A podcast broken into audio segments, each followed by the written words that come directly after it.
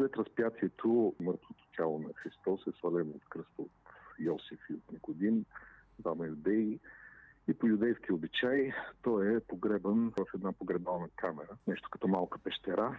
От гледна точка на учениците, които толкова възторжено са приели Христос за свой учител, които са го следвали навсякъде и които са възлагали на него своите надежди за някакво избавление от римското владичество. Очаквали са той да стане юдейски цар, да оглави някакво възстание срещу окупаторите, да го кажем така. Всички тези надежди претърпяват крушение. Въпреки, че Христос през цялото време говори за Небесното царство, говорим за духовните измерения на спасението, а не за това, което те са очаквали като някакво земно спасение на народа си.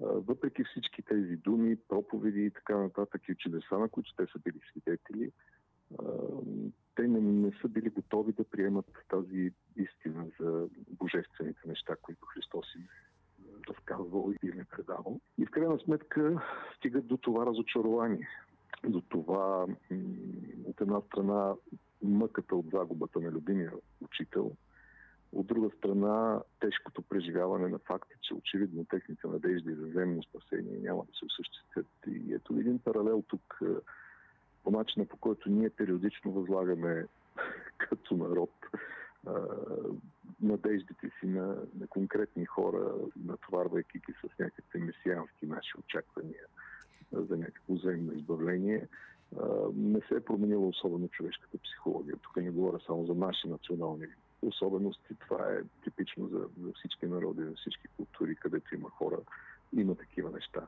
Точно това си мислих и аз, но се притеснявах да ви забъркам в типично човешки светски а, няма, да, няма да стоим в политиката въобще.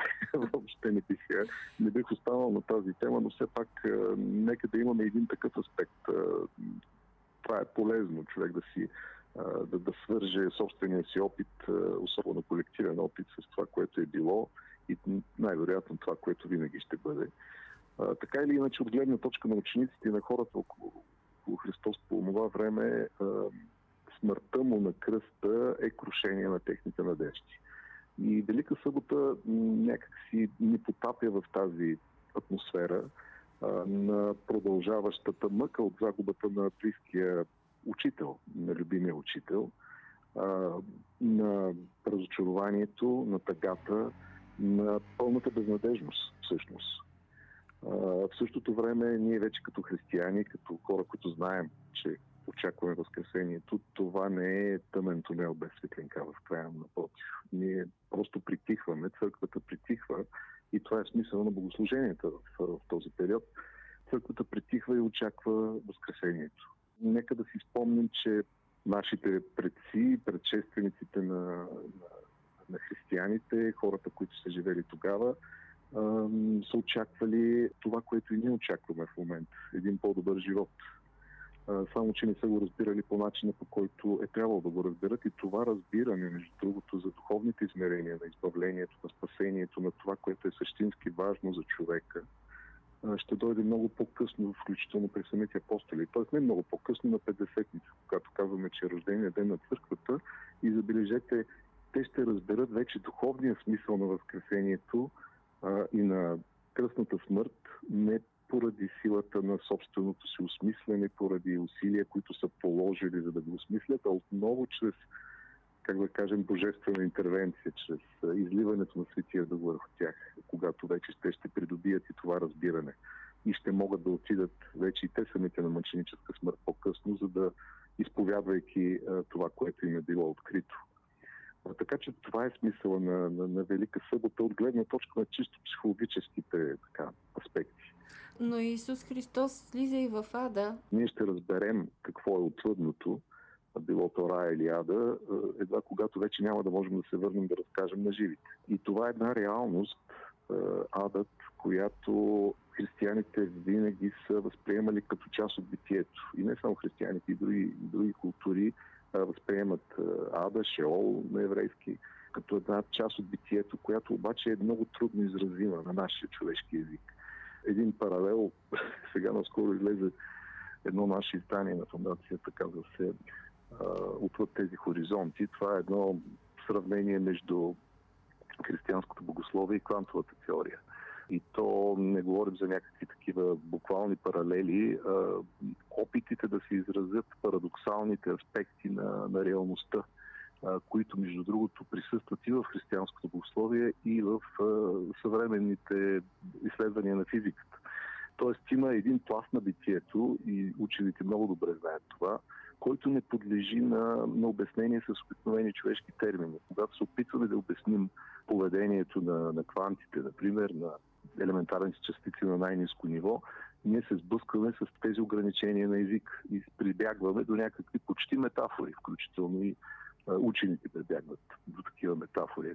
Понякога ние много страдаме от, от това опростяване на, термините, от това опростяване на тази реалност. Представяме си Бог като старец с, бяла брада на облак и просто защото нямаме начин да визуализираме това, което е неизразимо, това, което е неописуемо. Обаче в същото време ние сме същества, които трябва по някакъв начин, за да държат едно понятие в главата си, да могат да си го представят. По същия начин и с Ада. Това е една реалност, в която пребивават душите на починалите, които по силата на свободната си воля са отхвърлили любовта на Бога. Това е нали, най- най-общо казано, най-просто казано същността на Ада. Ние не можем да си представим реалността, хората как пребивават там. Ние ще си ги представим в телата им, ние ще си ги представим като примерно ще ги нарисуваме като малки човечета, които страдат в огнено езеро и така нататък. И да, църквата говори за огнено езеро, но това са все изразни средства, които се опитват да предадат идеята за страдание поради лишението от любов, самоволното лишение от любов. И смъртта като вечно пребиваване в това лишение от любов. И какво се случва на Велика събота? Какво се случва след разпятието? Бог, който е въплатен в второто лице на Светата Троица Исус Христос, т.е. това лице, което е приело нашата човешка природа в името на нашето спасение, бидейки тялом мъртъв в гроба, с душата си, в божествената си същност, влиза в ада и понеже той самият е любов, и то абсолютната любов, адът не може да го побере. Адът е несъвместим с него, защото адът е не любов. Адът е отрицанието на любовта.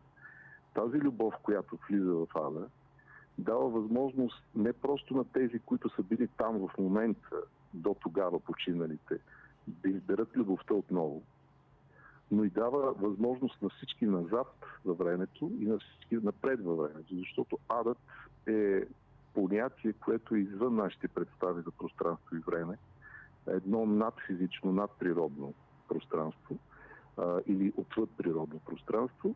И по този начин Христос, пребивавайки с душата си и с любовта си в ада, енергията на любовта се простира и назад и напред във времето до безкрайност.